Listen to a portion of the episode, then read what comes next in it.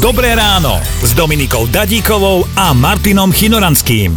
Na čudne jazdiace auto po diálnici upozornili policajtov vodiči ostatných vozidiel, policajti ho teda našli, zastavili a hneď im bolo jasné, čo je vo veci, pretože keď sa na to triezvým okom pozreli, tak videli, že auto nemá jedno predné koleso a len tak sa šúcha bez kolesa po, po diálnici a trošku to iskry. Niektorí s tým žijú celý život, že si nevšimnú, že majú okolie z komenej. Sme zvedaví na tie vaše rodinné príbehy, ktoré babičky alebo detkovia stále opakujú dokola a stále si to vypočujete radi.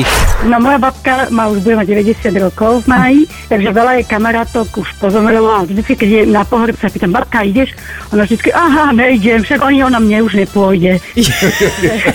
Babka srandistka.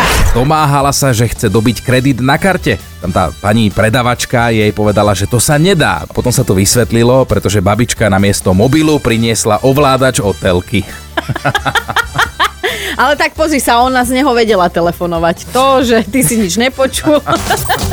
Počúvajte Dobré ráno s Dominikou a Martinom už zajtra ráno od 5. Radio.